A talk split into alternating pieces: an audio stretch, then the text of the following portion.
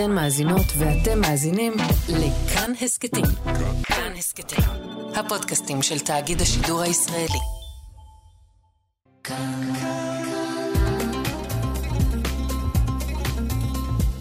כאן תרבות. בואו נניח לרגע את הספר ונקשיב. עכשיו, מה שכרוך.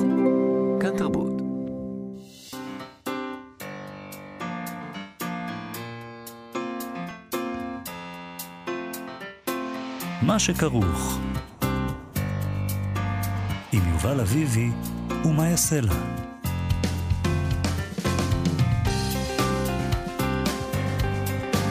שלום, שבוע טוב, אנחנו מה שכרוך, מגזין הספרות היומי של כאן תרבות. אתם מאזינים לנו ב-104.9 או ב-105.3 FM. אפשר גם להאזין לנו כהסכת באתר, באפליקציה של כאן ובכל יישומוני ההסכתים. איתי אשת הוא המפיק שלנו, על הביצוע הטכני, אלעד זוהר, שלום לכם, שלום יובל. שלום מאיה. קטדרפה עצמו עוד היה אופי בהתהוות. הוא חווה צמיחה מאוחרת אל הבגרות. היו לו אי אלו תכונות אה, וכישרונות בולטים, אבל אופי שלם הוא עוד לא היה. רחוק מכך. ככה כותב פרדיננד בורד... בורדווייק, ההולנדי, על הגיבור שלו בספר אופי. אנחנו נדבר על הספר הזה היום עם המתרגם, רן הכהן. אופי בהתהוות. אני אוהב את, ה, את, ה, את התיאור הזה, אני גם אוהב את הגיבור הזה, ואני גם אוהב את אימא שלו, שהיא חלק מהספר הזה, חלק מהסיפור הזה, למרות שהספר הזה מוגדר כרומן על בן ואב, כזה כותרת המשנה שלו. ועוד אני אוהב, זה, זה אחד הספרים הראשונים שאני קורא מאז 7 באוקטובר, שלא עשה לי הרגשה של טריגר, ולא אמר, מיד אה, עורר אצלי פרשנויות לאור המצב, ומה זה אומר לאור המצב, שזה דבר שכן קרה לי אפילו כשראיתי עם הילדים שלי את טרולים שלוש, הסרט המצויר, אז אה, לכל הפחות זה. נדבר עליו היום, נדבר גם עם לי ממן היום על ספר השירים החדש שלה, פתאום. אבל אה, לפני אלה, בלוס אנג'לס טיימס נדרשו גם הם לסוגיה מטרידה, שהטרידה אותנו מהרגע הראשון פחות או יותר, הקושי לכתוב אחרי השבעה באוקטובר בקרב סופרים ישראלים. הלוס אנג'לס טיימס כותבים על זה בכתבה שהתפרסמה שם בשבוע שעבר. הם אומרים שישראלים רבים עדיין במצב של הלם ולא מצליחים לעבד את השבעה באוקטובר. זה הדבר שהכי פחות מטריד בעיניי במצב, אבל בסדר. הם מצטטים את אתגר קרת, שכתב שמאז השבעה באוק... באוקטובר לא הצלחתי לכתוב, עבורי כתיבה היא מצב שבו לרגע אתה משחרר את האחיזה החונקת של ההיגיון ונותן לקרביים לדבר. אבל מאז שהמלחמה פרצה, הקרביים שלי לא אומרים כלום. Uh, הם כותבים שם שהוא אמר, זה לא שאני לא מרגיש, אני מרגיש יותר מדי, כל הזמן, אבל הדברים שאני מרגיש, עצב או זעם או בדידות, לא מובילים לשום מקום. כשהקרביים שלך משתתקים, שום דבר משמעותי לא יכול להיכתב, לפחות לא איך שאני כותב. האמת שאדגר קרת uh, פרסם סיפור בגרדיאן, אנחנו נכון. גם דיברנו עליו כאן, נכון. סיפור שהוא כתב אחרי ה-7 באוקטובר. אה, התפרסם גם בצרפת הספר הזה, הסיפור הזה? בסוף השבוע בידיעות, אנחנו, כי אנחנו, הקראנו חלק ממנו לפני איזה שבועיים, כן. אז כן הצליח בסופו של דבר. אה, מצטטים שם עוד כותבים, כמו אבי יששכרוב, העיתונאי, התסריטאי, מחבר הספרים המלחמה השביעית וקורי עכביש. הוא אמר, נצטרך uh, להמתין שהמלחמה תסתיים כדי לראות איך להתמודד עם זה מבחינה יצירתית, אבל אי אפשר יהיה להתעלם מהתאריך הזה. הוא מצטט משם מתוך מאמר של דוד גרוסמן, שכתב ב-Financial Times, מי נהיה כשנקום מהאפר וניכנס מחדש לחיינו? כשנרגיש את כאבו של המשורר חיים גורי שכתב ב-1948, מה רבים שאינם כבר בינינו. איזה בני אדם נהיה אחרי שראינו מה שראינו? איפה נתחיל אחרי ההרס והאובדן של כל כך הרבה דברים שבהם האמנו ושמנו את מבטחנו? זה מה שדוד גרוסמן כתב. בפייננשל. הם מסיימים שם את המאמר אה, עם ציטוט של עמוס עוז, שאמר, כותבים ישראלים נורמלו, הם כותבים על חיי יום-יום, אהבה, קנאה, בדידות, שאיפות, געגועים, אובדן. הדברים הגדולים והפשוטים, תמצאו פחות ופחות כותבים ישראלים שעוסקים בלידתה של אומה, בשאלה לאן אנחנו הולכים מכאן. והם אומרים שם, עדיין נדרשת תשובת הכותבים לשאלה הזאת, לא יהיה מוגזם לשער שאנחנו חוזרים לכתיבה אה, על לידתה של אומה. אה, אני חושבת שאנחנו, כאילו, אנחנו חשבנו שכבר נולדנו, ואנחנו כן. כבר, יאללה, הולכים לבתי קפה והכל טוב. ועכשיו אה, אולי אנחנו צריכים להיוולד מחדש. כן, חשבת, חשבנו ש, שהכל כאילו נורמלי, Mm, ועכשיו צריך להתחיל מההתחלה. בדיוק. אז את, אז את גם חושבת שיהיה גל של uh, ספרי לידתה של אומה? אני לא הייתי קוראת לו גל ספרי לידתה של אומה, אבל אני מניחה שיהיה המון המון, גם לא הייתי רוצה להגיד גל, כי זה נשמע כמו משהו שיווקי. אין לי ספק שעל זה אנשים יכתבו, בצורה כזאת או אחרת. כי מה יש לכתוב, אם לא על זה? מה, על אהבה עכשיו? אבל אהבה בצל המלחמה, זה דבר. זה נכון. אנחנו מה שכרוך בכאן תרבות חזרנו. כך נפתח הספר אופי של פרדיננד בורדווייק, שיצא עכשיו לאור בהוצאת הקיבוץ המאוחד, בתרגומו של דוקטור רנה כהן, מרצה בחוג לספרות באוניברסיטת תל אביב ומתרגם. ככה זה מתחיל. בעונה השחורה משחור, סמוך לחג המולד, בא לעולם הילד יעקב ווילם קטדרפה, בניתוח קיסרי באולם בית היולדות ברוטרדם. אמו הייתה עוזרת הבית בת ה-18, יעקובה, קטדרפה היא נקראה לשם קיצור יובה. אביו היה המוציא לפועל א' ב' רפרפן, גבר בשלהי שנות ה-30 לחייו, שכבר אז נודע כחרב שאינה יודעת רחמים כלפי כל בעל חוב שנפל לידיו. אז השלושה האלה יהיו המרכז של הספר הזה, שלוש דמויות קשות ונחושות, והספר הזה אומנם מוגדר, זה כותרת המשנה שלו, רומן על אב ובן, אבל גם האם היא חלק בלתי נפרד ממנו. יעקב, כשם הרומן, מנסה למצוא את האופי שלו בנפרד מאמו שגידלה אותו לבדה, ותוך התמודדות עם מערכת יחסים מאוחרת עם אבא שלו, שלא היה חלק מהילדות שלו, הוא נפגש עמו רק כבן אדם בוגר ובנסיבות לא משהו. וזה סופר שעד היום לא הכרנו, למרות שהוא מאוד מוכר אה, בארצו, הולנד, אז החלטנו להכיר אותו עם המתרגם לעברית, רן הכהן. שלום רן. שלום, שלום. אז תספר לנו קצת על הסופר הזה, מדוע לא הכרנו אותו עד היום? אמ, מדוע לא הכרנו אותו עד היום? כי לא תרגמת, כי לא תרגמת. בדיוק. כן, אולי כי לא תרגמתי. למרות שמאיפה אני הכרתי אותו? אני, כן הכרתי אותו מפני שהסרט שהופק על פי הספר הוקרן בארץ בסוף שנות התשעים, וגם זכה באוסקר אה, בתור הסרט הזר הטוב ביותר, וככה התוודעתי לספר הזה, ודרכו לסופר. אז זאת אומרת שידענו שיש ספר כזה, ועדיין לקח הרבה מאוד זמן. אה, כן, 25 שנה, זה כן, משהו כזה, זה די הרבה זמן. אה, מי כן. זה הסופר הזה? מי הוא? תספר לנו עליו קצת. אה, זה סופר באמת מהקלאסיקונים ההולנדיים, והוא היה במקצוע עורך דין, ורואים את זה גם בספר.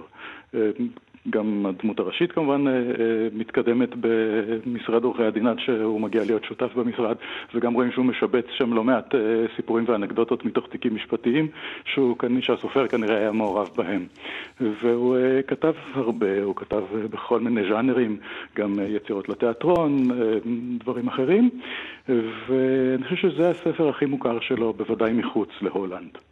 אתה יודע, אני חושב לעצמי, זה, זה ספר, בעיניי, אני מאוד אהבתי אותו, ואני לפעמים כשעצרתי לקרוא אותו תהיתי מדוע. כי יש בו משהו נורא רזה ונורא ישיר, הוא מתאר את האירועים.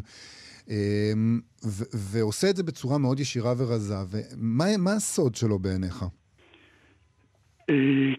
קשה לי להגיד, אה, אתה יודע, אבל בעיניי, כי, כי, כי זה קצת אה, עניין של טעם אישי, אה, אותי מה ששווה זה בעצם שני דברים. הדבר האחד הוא התיאורים של הולנד שאנחנו בעצם לא מכירים, הולנד של עוני, של שכבות של עוני מרוד, אנשים שם הרי נלחמים על, על, על אוכל ועל מקום מגורים, זה לא ההולנד שאנחנו מכירים מאמסטרדם, שכולם שם מעמד בינוני, ואתה יודע, תמיד יש איזו קצבה שתציל אותך מכל דבר. ומעבר לזה, הדמויות. זאת אומרת, מה שגם אמרת, הדמויות האלה היצוקות בגרנית, כמו שהוא מתאר אותן. כן. זאת אומרת, מין נוקשות כזאת, אמ, שאנשים שמוכנים, אה, אנשים שלא תזיז אותם מהעקרונות שלהם, ואנשים אה, שמוכנים לשלם את מלוא המחיר על העקרונות שלהם. למשל אותה אימא, שאתה זוכר בתחילת הספר, כן. האבא, שהוא על הגבול בין אנס אותה לבין לא יודע מה, אה, הרי לא רוצה לשמוע ממנו. והוא שולח לה 12 פעמים, חודש אחרי חודש, הוא שולח לה צ'קים.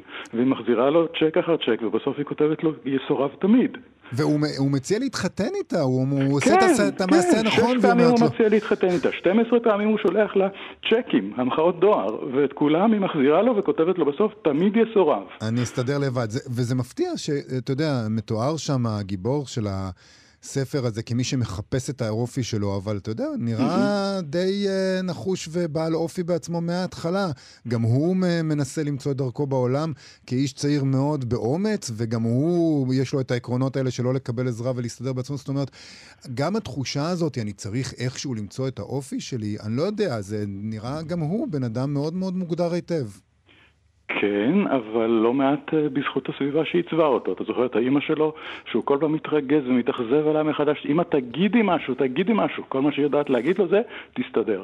אתה תסתדר, אתה תסתדר, אני צריך לעשות ככה, אני צריך לעשות ככה, אתה תסתדר. והאבא ממש רודף אותו. כן, האבא ממש רודף אותו בהלוואות שהוא נותן לו בלי שהוא יודע שזה האבא, ואחר כך ברגע הכי לא נוח, האבא דורש את הכסף בחזרה ומביא אותו לפשיטת רגל פעם אחר פעם. אמ, ותזכור גם שזה אה, בחור שמתואר כחלש גופנית. כן. נכון? זה, זה, זה נראה לי חלק מהעניין, הוא נולד מאוד מאוד חלש, אה. אבל האופי שלו הולך ומתעצב אה, להיות גם הוא בעצם עשוי גרנית. מה היו האתגרים של התרגום של הספר הזה? זה, קשה, זה, איזה שפה זאת בהולנדית, כאילו? אה, איזה משלב? שפה, כן, זו שפה די גבוהה. זאת שפה די גבוהה. אה, כן, זאת, זאת אה, אני צריך טיפה להיזכר, כי כבר עברו אה, שלוש שנים, אני חושב, מאז שתרגמתי. אה. זה היה פרויקט הקורונה שלי, כן. לקח להם שלוש שנים להוציא את זה לאור? לא, לא, לא. קודם הייתי צריך למצוא הוצאה. אני תרגמתי את זה בלי שהייתה לי הזמנה. אה. זה סיכון שמתרגמים לוקחים על עצמם לפעמים. כי את יודעת, לפעמים לא מוצאים הוצאה, ואז נתקעתי עם ספר שתרגמת. אתה עושה את זה הרבה? שאתה מחליט שאתה לא, מתרגם? לא. זהו, זה לא בדרך כלל עובד ככה. לא, לא, בדרך כלל זה לא עובד ככה, כי יש כאן סיכון, באמת. אבל כן. אחרי שעברתי כמה הוצאות, הגעתי ספריית פועלים, ונוגה אלבלח ואברהם קנטור שמחו לקחת את הספר, ואז זה כבר הלך מהר. אבל רגע, תתאר לי את הזמן הזה של מה, שהיה קורונה ואמרת לעצמך, טוב, מה אני אעשה, אני אתרגם את זה? כן, אני חושב שכבר אז, אמ, לפני יותר מ-20 שנה, אה, דיברו אז אה, על הסרט שהזכרתי קודם, והייתי בהולנד, ואני זוכר שדיברתי עם חברה, ועל הסרט, ו... ואמרתי לה שמאוד אהבתי, והיא אמרה לי, כן, כן, זה סרט בהחלט יפה, אבל הספר הרבה יותר טוב. Mm. ואז אמרתי, טוב, נקנה אותו. והאמת שהוא שכב אצלי איזה קרוב ל-20 שנה, ואמרתי, כשיהיה פעם פנאי וככה. ואז באה הקורונה עם הסגרים, ואמרתי לעצמי, בכל זאת צריך לעשות משהו, אפילו לצאת מהבית, חלק מהזמן אסור היה. אז אמרתי, נתרגם, נקווה שיהיה טוב, שמישהו כבר יוציא את זה. וזה היה מהנה לתרגם את זה? כן, זה היה מאוד מהנה, גם כי טיפה זכרתי, אבל באמת הספר טוב אה, לפי דעתי מהסרט, עד כמה שאני זוכר את הסרט, באמת היה לי זמן. וכן, הוא כותב, האמת שהוא כותב קשה, הוא כותב קשה, אה, כמו שיובל קצת אמר, יש איזו לקוניות בכתיבה, ולפעמים צריך לחשוב הרבה כדי להבין מה, מה הוא בדיוק מתכוון במשפט החצי סתום הזה. והשפה ההולנדית היא די גבוהה, והשמות, אה, מישהו אפילו העיר על זה באחת הביקורות, השמות שוברים את השיניים, זה לא ש... חלק גדול מהשמות זה לא שמות הולנדים רגילים. Mm. הקטטרובה, זה כן, הגיבור הראשי, זה לא שם הולנדי ששמעתי אי פעם, קטטרובה. אז, אז יש אומרים שאולי זה אמור להתחרז עם קטסטרופה. אבל זה בעצם, אתה אומר שזה שובר את, אני חשבתי שלנו זה שובר את השיניים, אבל נכון, זה שובר לא. את השיניים גם להולנדים עצמם. כן, כן, mm. כן, כן, חלק גדול, הקטטרובה והדרייבהאבן הזה, אלה לא שמות שאת נתקלת בהם יום-יום אה, בהולנד. אוקיי, זה לא אישי נגדנו. זה לא אישי אוקיי. נגדנו, לא. אבל אתה יודע, הלקוניות הזאת, ואני מרגיש שמה שאתה מתאר על השפה מאוד מתחבר גם אה, לתוכן, כן. לספר עצמו. זאת אומרת, גם, גם ה... אתה יודע, גם הגיבור שובר את השיניים, לא את השיניים, שובר את הרגליים ואת הידיים בניסיון כן. להצליח בעולם ולעשות את מה ש... אה, לא רק אה, ליצור אופי לעצמו, אלא פשוט אה, להצליח לעשות איזה שינוי חברתי, איזה שינוי כלכלי, לצאת מהתסבוכות האלה, לעבור מעמד, לעלות למעלה, וזה נעשה לא באיזה אקט גדול אחד שבו mm-hmm. מתפוצץ עליו הדבר הזה והוא פתאום נהיה עשיר. לא, בעבודה חורקת שיניים, במאמצים יומיומיים מאוד מאוד פשוטים, אבל מאוד מאתגרים. כן, מה, הבן אדם למד גרמנית בכוחות עצמו והתחיל ללמוד בעל פה לקסיקון שהיה לו בבית, אבל לא היו לו כל החלקים, אז, אז אחד הפרקים נקרא נדמה לי הידע עד האות T, כי מעבר לאות T הוא כבר לא ידע כלום, כי נגמר הלקסיקון, אבל הוא ישב ולמד בבית. כן, אז, אז הוא בעצם עשה, והכל בתנאים קשים, באיזה חדרון של כלום אצל אימא שלו, וש, ש, שמתפרנסת ממלאכת יד, היינו קוראים לזה, כן, מסריגה בעצם, ואז אז כן, אז הוא מגיע למקום שלו, וכמו שאתה אומר, נחלץ משכבות ממש של עוני קשה, עוני מרוד, אמ, בעבודה, בעבודת פרך, מול האתגר הנורא שמעמיד לו כל פעם מחדש האבא. אה, צריך לזכור שהוא גם אה, אה, משלם על זה במובן מסוים מחיר לא, לא קטן, כן? יש שם סיפור גם של אהבה מוחמצת. כן. כן, והוא כבר יודע שלא תהיה לו יותר אהבה, וכן, כי הוא היה עסוק בלבנות את עצמו, כן. בדיוק, בלשרוד, והוא התעלם בעצם, לא יודע אם התעלם, אבל הדחיק אה, את הבחורה במשרד ש... ששניהם בעצם רצו זה את זה. כן, למרות שהדייט הראשון שלהם הוא גם כן יוצר אה, תחושות הזאת של קרינג'. אה, שם בעליית הגג הזאת. בעליית הגג, כן. אבל אני, אני רוצה לשאול אותך לסיום, בעצם מדובר ברומן חניכה. נכון. אמ, אולי קיצוני ביחס, אה, ביחס למרחבים שלו, זה לא איזה, זה משהו מאוד מצומצם. המשפחה היא רומן החניכה, אתה צריך לשרוד את אבא ואימא, כפי שכולנו צריכים לשרוד את אבא ואימא שלנו, אבל כאן אולי זה טיפה יותר מאתגר. כן. אני רוצה לשאול אותך, בלי לעשות ספוילרים, הבנתי אגב שסוף הסרט וסוף הספר הם קצת שונים, ש... קצת שונים אחד מהשני, אבל בלי לעשות ספוילרים, איך אתה רואה את המסר של, של, של הספר הזה כאיך נראית החניכה בעיניו? מה, אפשר להצליח בסופו של דבר בחיים, אפשר למנף את עצמך, אפשר להתגבר על הקשיים המולדים האלה, אפשר להתגבר על כל מה שהמערכות היחסים האלה עם ההורים מטילות עליך? אני חושב שאפשר, אבל לפעמים משלמים על זה מחירים, מחירים לא קלים. ובייחוד אם, אה, כן, אם אתה חי בעולם שבו האידאל, וזה אידאל בעצם הולנדי פרוטסטנטי מאוד, אה, של, אה, של, של, של אופי כזה, זאת אומרת, אתה יודע, זה ההיפוך הגמור מאנשים שמתפכחים מדי פעם כשצריך להתפכח, ומתקרנפים כשצריך להתקרנף, ואומרים, בסדר, אנחנו לא מכירים במדינה, אבל כן ניקח ממנה קצבאות, וככה וככה. כן, אנשים ש, ש, שהולכים עם העקרונות שלהם עד הסוף. אז בעצם אני חושב שהספר אומר, כן, זה, זה, זה אידיאלי, אה, זה, זה, זה ראוי לשבח, אבל זה קשה מאוד ומשלמים על זה גם מחירים. רנה כהן, מתרגם אופי של פרדיננד בורדווייק, אה, תודה רבה לך על השיחה הזאת. אני אגיד שוב, אה, הספר הזה לפי דעתי מתאים עכשיו גם כיוון, הוא לא קל לקריאה, אבל גם כיוון שהוא באמת ממש אחד הדברים הראשונים שראיתי, שקראתי, שהצלחתי לגמרי להתנתק, שהוא לא עורר אצלי שום תחושות, שום פיגורות, שום uh, חיבורים למצב הנוכחי, ממש מאפשר לעצמך להיכנס לעולם אחר. תודה רבה לך על השיחה הזאת. נכון, תודה רבה לכם. תודה, להתראות. תודה, מאיה. אנחנו, מה שכרוך בכאן תרבות, חזרנו. אה, לספר השירה החדש של לי ממן קוראים פתאום. לא פתאום, פתאום. ההוא ש... מדבר מהבטן. מדבר מהבטן. פ', י', ת', ו', מ', פתאום. אבל אולי זה גם פתאום, אני פתאום חושב. אוקיי, אנחנו, מזל שאנחנו עוד שנייה מדברים עם לי מומן, שכותבת פה על uh, להיות אישה בבית. והיא כותבת באחד השירים, לא ראית מימיך בריאה בודדה כאישה, שעה שהיא משמשת את ביתה. מקפלת את הבגדים ועורמת, מניחה כל דבר במקומו, ואת דעתה אינה מניחה. מדי יום ביומו שב האבק לכסות על זיכרונותיה, עד שאינה יודעת עוד מה רצתה. מה פירוש אש שאינה נמחצת תחת, תחת כובדו של תבשיל? באיזשהו אופן, אה, בעיניי, אז כל הספר הזה הוא על האש הזאת, אה, שנמחצת תחת כובדו של תבשיל. אה, זה ספר השירה השני של ליממן, אה, שבו האישה היא... אולי האישה היא פתאום באיזשהו אופן, ולכל הפחות המשוררת היא ככה. שלום לי ממן. שלום, מאיה ויובל. אמ, פתאום, בואי נדבר על הדבר הזה, על, ה, על הפתאום. שאת כותבת uh, באחד, בשיר שנקרא "אימא כותבת ספר שירה". דיבור המופק בלי הזזת השפתיים, והיוצר אשליה שהקול אינו קולו של המדבר. דיבור מן הבטן. יש אומנים המשתמשים בבובה בעת שהם מדברים ויוצרים אשליה שהבובה היא שמדברת. כן. המשוררת כפתאום? כן, מה שקראת עכשיו זה אפילו לא מילים שלי, שזה בעצם אולי נותן עוד רובד לעניין הזה של הפתאום. נכון, זה ממש ציטוט הגדרה של... על פי מילון... אה, אבניון, משהו כזה, כן, אני חושבת, נכון. ככה אומרים.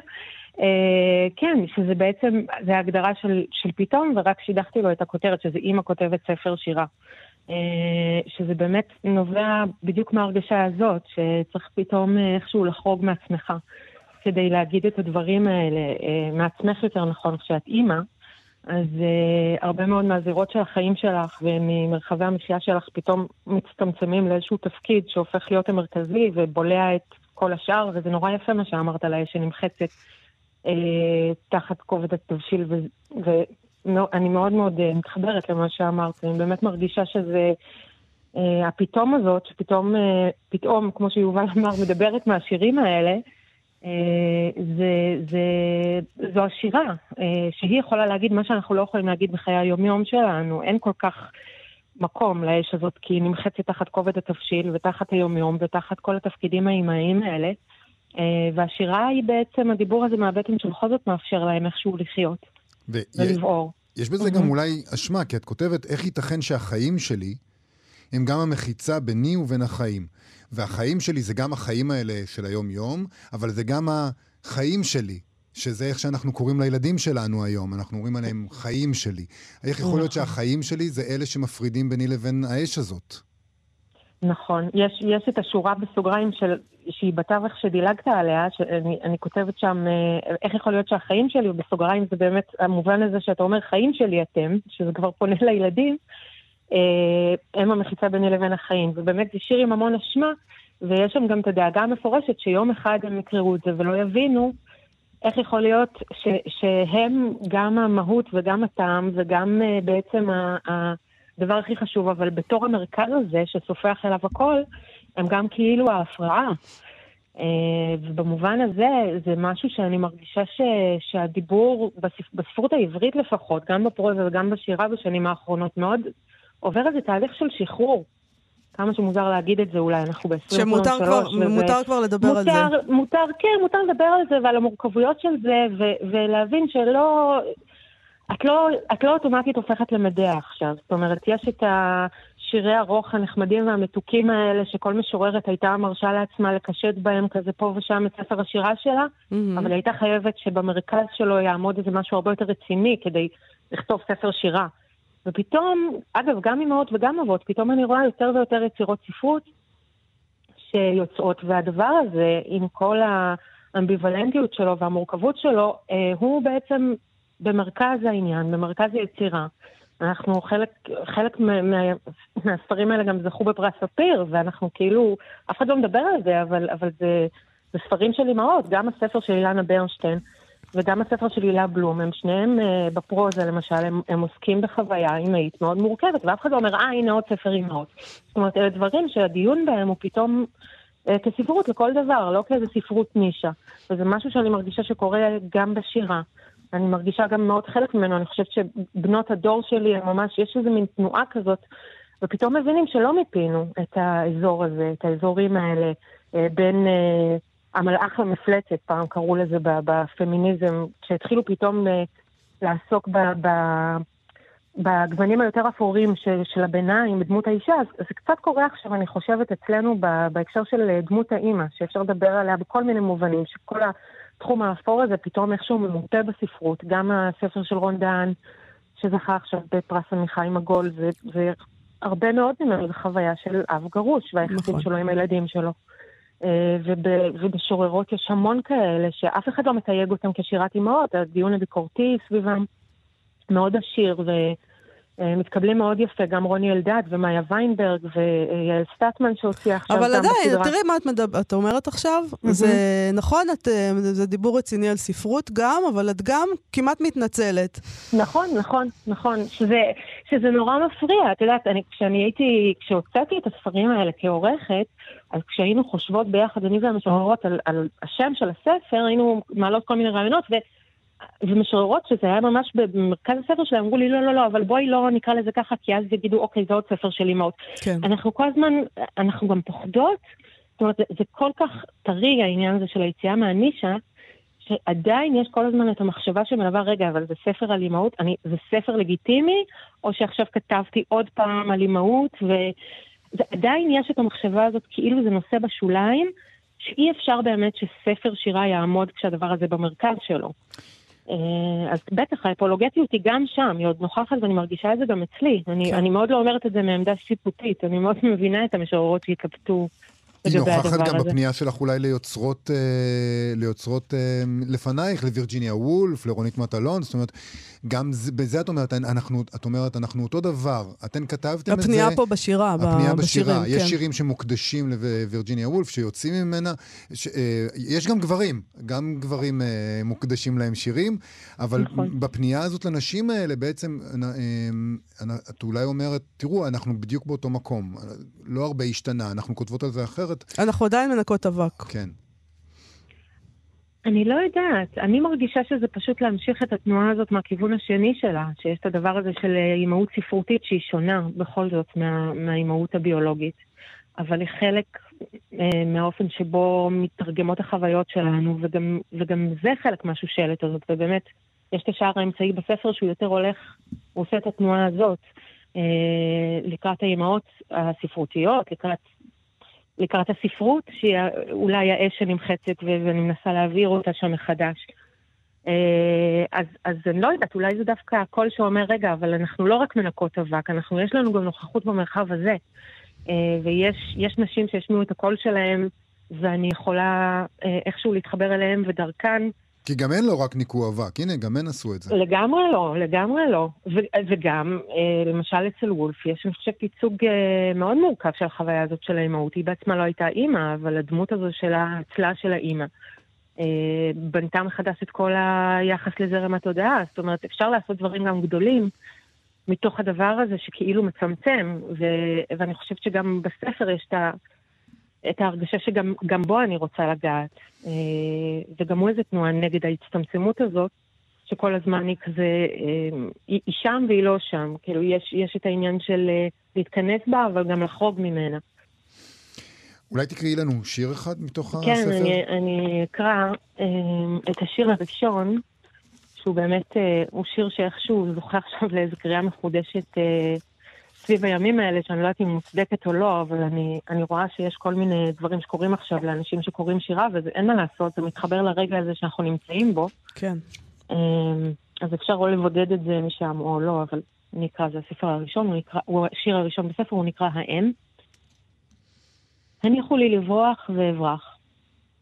התירו לי פתח ואמלט. שמעו נא הנחותיי ואנוח. מבקשת האם, נוקשת האם. זרועותיה מונפות בכוח. אבל היא השער והיא השומר. לאן תלך? במי תכה? מפעם לפעם מקיצה, היכן היא? אומרים שבבית, אבל הפנים והחוץ דומים מדי, כשהנפש מסתווה. אם תיתקל בדלת, כבר לא תדע מאיזה צד היא ניצבת. לא תזכור כיצד סימנה את העבר הפתוח, בטרם חצתה את הסף. סמכה צווארה למשקולת הזהב, חרתה בבשרה, שלה ושלכם, שלכם הוא. איך זה באמת אה, להוציא אה, ספר שירה כזה, בזמן, אה, בזמן כזה? כי לכאורה העיסוק שלו הוא בבית, הוא, ב, הוא כמו שתיארת עכשיו, בקשיים האינטימיים או המשפחתיים, וקורה מהמם. משהו מאוד מאוד גדול מחוץ לבית כרגע, שהוא... אה, אני, אפשר להבין מדוע השיר הזה אה, מדבר לאנשים בצורה אחרת אולי מכפי שכתבת אותו, אבל, אבל יש גם דברים שהם אה, כמעט אה, סותרים אולי את מה שקורה בחוץ. לגמרי, לגמרי. זה, אני חושבת שכל מי שמוציא ספר עכשיו, אפרופו אפולוגטיות, זה פשוט אה, גם מתלווה לתחושה של תלישות והמון אה, אשמה גם, אה, ממש, אני, אני מרגישה את זה. ומצד שני זה גם אה, משחרר באופן מאוד מוזר מציפיות. אתה אומר לעצמך, מי יקרא את זה עכשיו? כאילו, מה, ספר על אימהות, זה מה שהעולם עכשיו צריך. ואז כל, כל איזה הד שמגיע הוא נורא מפתיע ומשמח. ו, וגם בסופו של דבר אני רואה גם אצלי וגם אצל אנשים אחרים את הצורך הזה בשירה דווקא. אה, אני, אני מרגישה שזה הזמן של השירה. אה, שהיא נותנת גם איזה מקום לדברים שאיכשהו המציאות היומיומית דוחקת, ומה לעשות, עדיין יש, יש דברים, יש ילדים, יש, יש, יש כל הבחוץ הזה שגם הוא צריך מענה, ו, וגם אה, בניגוד לקריאה בפרוזה, שהיא דורשת איזה פינוי מקום לעולם אחר, בדוי, ואיזושהי ליניאריות כזאת של ללכת עם ספר, אז יש משהו בשירה שמזמין לפתוח, לסגור, לבחור אחד, לדחוק את השני. אז, אז אני ככה מרגישה, גם, גם כקוראת שירה וגם כמי שמדברת עם עוד אנשים שקוראים, שאיכשהו השירה יש לה את הדרך להזמין פנימה בצורה שהיא מתאימה לפעמים לימים האלה. כולנו מתאבלים על משהו וכולנו נדחקים בתוך איזו מציאות שלא תמיד יש לה מקום, וגם המציאות הזו של מה שקורה עכשיו, לא... זאת אומרת, זה גם עובד הפוך, לא כל כך נותנת מקום אה, לדברים הקונקרטיים של היומיום שאיכשהו אה, נדחקים אה, בתוך המדרג הזה של מה חשוב, מה לא חשוב עכשיו. ו... ואני מקווה, אני מקווה שיש לזה מקום איכשהו, אה, שיתפנה לזה מקום בעתיד, ש... שאיכשהו ימצא את המקום שלו, הספר הזה. בואי נדבר רגע על המוטו שבחרת לספר, המוטו mm-hmm. של אה, נורית זרחי. כן. מהי אמיצה, טיפשה, משוגעת, להשמיע קול? כן. למה, למה הלכת לשם? אה, כאילו הלכת ואמרת לעצמך, מה, אני מטורפת להוציא את הספר הזה? כן, כן, כאילו גם העניין הזה של אה, מתוך, מתוך הדבר הזה של האימהות, לבוא ולהגיד, אה, רגע, מה, מה זה הדבר הזה? ולהגיד, בסך הכל זה משהו שאמרו אותו, אותו לפני, אה, ואומרים אותו עכשיו. גם, אה, כן, יש איזו תעוזה באופן כללי, אני חושבת, בעניין הזה של הכתיבה. ההרגשה של להשמיע קול על רקע כל כך הרבה קולות שנשמעים ונשמעו. אה, וזרחי יש לה תמיד את הדרך הנורא ישירה הזאת, גם בספר הקודם, המוטו היה שלה. יש לו את הדרך הנורא ישירה לשים את הדברים כזה על השולחן, ו... אה, ואני נורא אוהבת את, ה, את השורה הזאת. ו... וגם, וגם, וגם איזה מין... אה, הנה, אנחנו שוב חוזרים למקום של האפולוגטיקה כל נכון, הזמן, אבל, כן. אבל, אבל זה, זה כן, זה קודם כל הדבר הזה של, של יש איזה, לפני, לפני העניין הזה של להעמיד את המעשה הזה של הכתיבה בעולם, יש גם איזה הבנה לגבי, ה, לפחות בתחושה שלי, הכאילו עודפות שיש תמיד בדבר הזה, וההרגשה ש, שבעצם אנחנו נמצאים במקום ש... מבחינת טקסט, כי מבחינת טקסטים נאמרו בו, נאמרו בו כבר כל כך הרבה דברים, שלבוא ולהוסיף לדבר הזה את הקול שלי, הוא תמיד נראה לי כל הדברים האלה. אמיץ ומשוגע ומטורף. זה כל הדברים האלה. ומטופש קצת. כל הדברים האלה, אבל אה, גם עוד הרבה מזה, עוד הרבה דברים אחרים. אה, תקראי לנו לסיום אה, שיר נוסף? כן, אני אקרא לכם דווקא שיר שהוא מחוץ להקשר הזה של האימהות, הוא, הוא שיר באמת שהוקדש לרונית מטלון, שכתבתי, שהיא הייתה אדם מאוד חשוב בחיים שלי. הייתה מורה שלי והייתי קרובה אליה הרבה מאוד שנים. והיא, אני לא בטוחה שהיה לה איזה, איזה הרגשה כזאת שהיא לא יכולה לכתוב עכשיו על אימא שלה וכל הדבר הזה, על הילדות, על אימהות. אני חושבת שבאופן כללי החלק האפולוגטי שלה היה הרבה, יותר, הרבה פחות מפותח. נכון, נכון. אה, כן, כן, שגם זה היה... אה, אז איזה, מה היו היחסים ביניכן? היא הייתה המורה שלי כשהייתי ממש uh, קטנטנה, הגעתי אליה בצבא, בתור, uh, uh, השתתפתי בסדנה שלה בבית הסופר. הייתי מגיעה כל שבוע ככה עם המדים, מחליפה אותה מהר מהר בתחנה המרכזית ורצה לסדנה שלה. הייתי ילדה בת 19, uh, שאיכשהו משהו היא ראתה שם שגרם לה לפרוס עליי חסות. וזה קשר שאיכשהו כל הזמן חזרתי אליו ונמשך בעצם עד, עד שהיא מתה. אה, והוא היה קרוב במיוחד בשנים האחרונות לחייה, כי אז בעצם שתינו גרנו בחיפה. כל כן. הנתיבים בחיים שלנו איכשהו אה, הובילו את שתינו לפה, ו... אבל, אבל היא תמיד הייתה שם ברקע, וזה אה, משהו שככה, שכל הזמן חזרתי אליו, וברגע שהיא... מהרגע שהיא מתה, אז אה, אני ממש מרגישה כאילו אני מסתובבת בעולם עם איזה איבר חסר, כאילו יש איזה מקום שאני כל הזמן צריכה לחזור אליו והוא פתאום אה, ריק. ומצד שני הוא לא, הוא לא ריק כי... אמ, כי היו לי הרבה מאוד שנים להיות ניזונה ממנו, וכי היא גם השאירה הרבה מאוד דברים אחריה. אה, גם בספרות, אבל גם בתוך החיים, שמאפשרים לחזור אליהם. כן. וכל שאני ככה חוזרת אליו, אני גם חוזרת אליו בשיר הזה. רק לפני שאני אקרא אותו, אני אגיד שמחר ביום שני במוסררה יש אירוע לכבוד הספר. Mm. זה אמנם לא השקה, אבל זה אירוע במסגרת אה, סדרת האירועים ש... אה, לאה קליבנוף עורכת במוסררה עם כל מיני משוררים, היו שלושה כאלה השנה, ואני בעצם האחרונה, אה, והשתתפו בו גם רוני אלדד ואלמוג אה, בהר. אז זהו, אז מי שבירושלים מאוד מוזמן להגיע.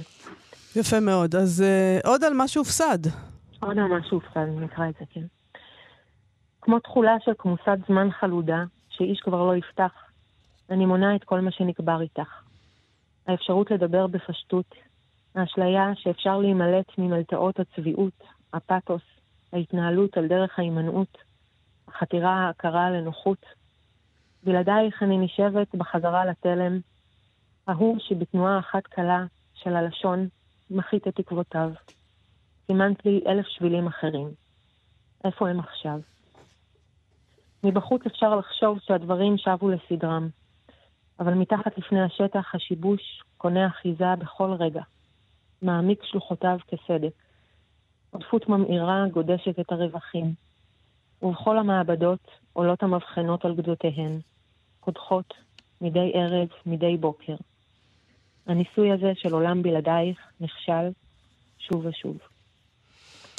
לי ממן פתאום אה, יצא בריתמוס סדרה לשירה של אה, הקיבוץ המאוחד. אה, תודה רבה לך על השיחה הזאת. תודה לכם. להתראות. ביי. אנחנו מה שכרוך בכאן תרבות, חזרנו, אנחנו מסיימים עם טרוריזם בספרות. הרוסים הודיעו על טרוריסט חדש, הסופר בוריס אקונין. מתברר שרוסיה הוסיפה את שמו של אקונין לרשימת הטרוריסטים שלה בגלל הביקורת על המ... שלו על המלחמה נגד אוקראינה.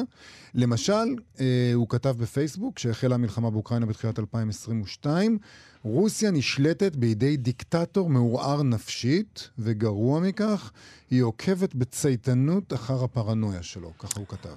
נכון. אקונין, שם עט של גרגורי צ'חרצ'בילי, מוכר מאוד לקוראים בעברית, בזכות סדרת ספרי הבלש תיבת פנדורין, שיצאו אצלנו בהוצאת ספרי עליית הגג. אה, בתרגום של יגאל ליברנט. אני זוכרת אותו, יושב פה באולפן, בכיסא שאני יושבת עליו ממש עכשיו, ומתראיין נכון. אצל גואל פינטו שלנו. נכון. מה זאת אומרת? הוא היה פה? נכון. הוא גם ידוע בשל הביקורת שלו על פוטין, זה עוד אחד מהדברים. חוץ מזה שהקליים טו פיים שלו זה שהוא התראיין אצל גואל פינטו, הוא גם מבקר גדול של פוטין. מאז שהחלה המלחמה באוקראינה, חלק מהמאמצים של השלטונות ברוסיה ממוקדים בסופרים ובספרים שמביעים ביקורת על רוסיה. הספרים האלה גם נעלמים מהמדפים ונאסרים למכירה ולקריאה. אז זה מה שקרה לאקונין. בתי ההוצאה ברוסיה הודיעו שיפסיקו להפיץ את ספריו בגלל ההתבטאויות שלו, ועכשיו כאמור הוא גם מוכרז כטרוריסט, ובמקביל גם נפתחה חקירה פלילית נגדו. בחשד שהוא הצדיק טרוריזם והפיץ בפומבי מידע כוזב נגד צבא רוסיה. ובתגובה הוא כתב בפייסבוק, טרוריסטים הכריזו עליי כטרוריסט. זה איש עם עמוד, בר... עמוד שדרה מברזל. היי פוטין, אנחנו רק מצטטים אותו, זה לא כן, מה שאנחנו חושבים כן, באמת. כן, לנו אין את אותו עמוד שדרה. אין לנו את העניין הזה איתך, אנחנו רק מדווחים. במאמר באתר שלו כתב אקונין ככה, אירוע זניח לכאורה, החרמת ספרים, הגדרת סופרים כטרוריסטים, ולמעשה ציון דרך משמעותי. ספרים לא הוחרמו ברוסיה מאז התקופה הסובייטית. סופרים לא הואשמו בטרוריזם מאז הטרור הגדול. זה לא חלום רע, זה קורה ברוסיה במציאות. אז הטרור הגדול הוא שם התקופה בסוף שנות ה-30, שבה סטלין ביסס באלימות את מעמדו כשליט המפלגה הקומוניסטית במדינה, אה, גם באמצעות רדיפת מתנגדים ויריבים פוליטיים בכל דרך אפשרית, כולל סופרים. כן. אז uh, אפשר לומר שאקונין גר בלונדון, הוא לא... כדאי ברוס... לומר את זה, כן. כי אתה יודע, עמוד שדרה או לא עמוד שדרה, הוא גר בלונדון. אם הוא היה גר במוסקבה... אני לא יודע. אני לא יודעת. אבל אי אפשר שלא להעריך את האומץ שלו. זוכר, אנחנו זוכרים שלכל מיני אנשים קרו כל מיני דברים. אה, אני לא זוכרת כלום. אני כן, אני בדיוק הסתכלתי. לא, הוא לא מספיק חשוב, יובל, לא, בחייך, מה זה... הוא לא מספיק חשוב, הכניסו אותו לרשימת הטרוריסטים. בסדר. בסדר. אני לא הייתי כל כך שמח להיות ברשימת הטרוריסטים של פוטין. מזל שאתה לא מטנף על פוטין. חס וחלילה. אני רק מצטט מי שמטנף על פוטין, mm-hmm. כמו שאמרת. אז כל מיני אנשים בכל מיני מקומות בעולם שיצאו נגד השלטון הרוסי, קראו להם כל מיני דברים, וחלקם מהדברים האלה היו סופניים למדי.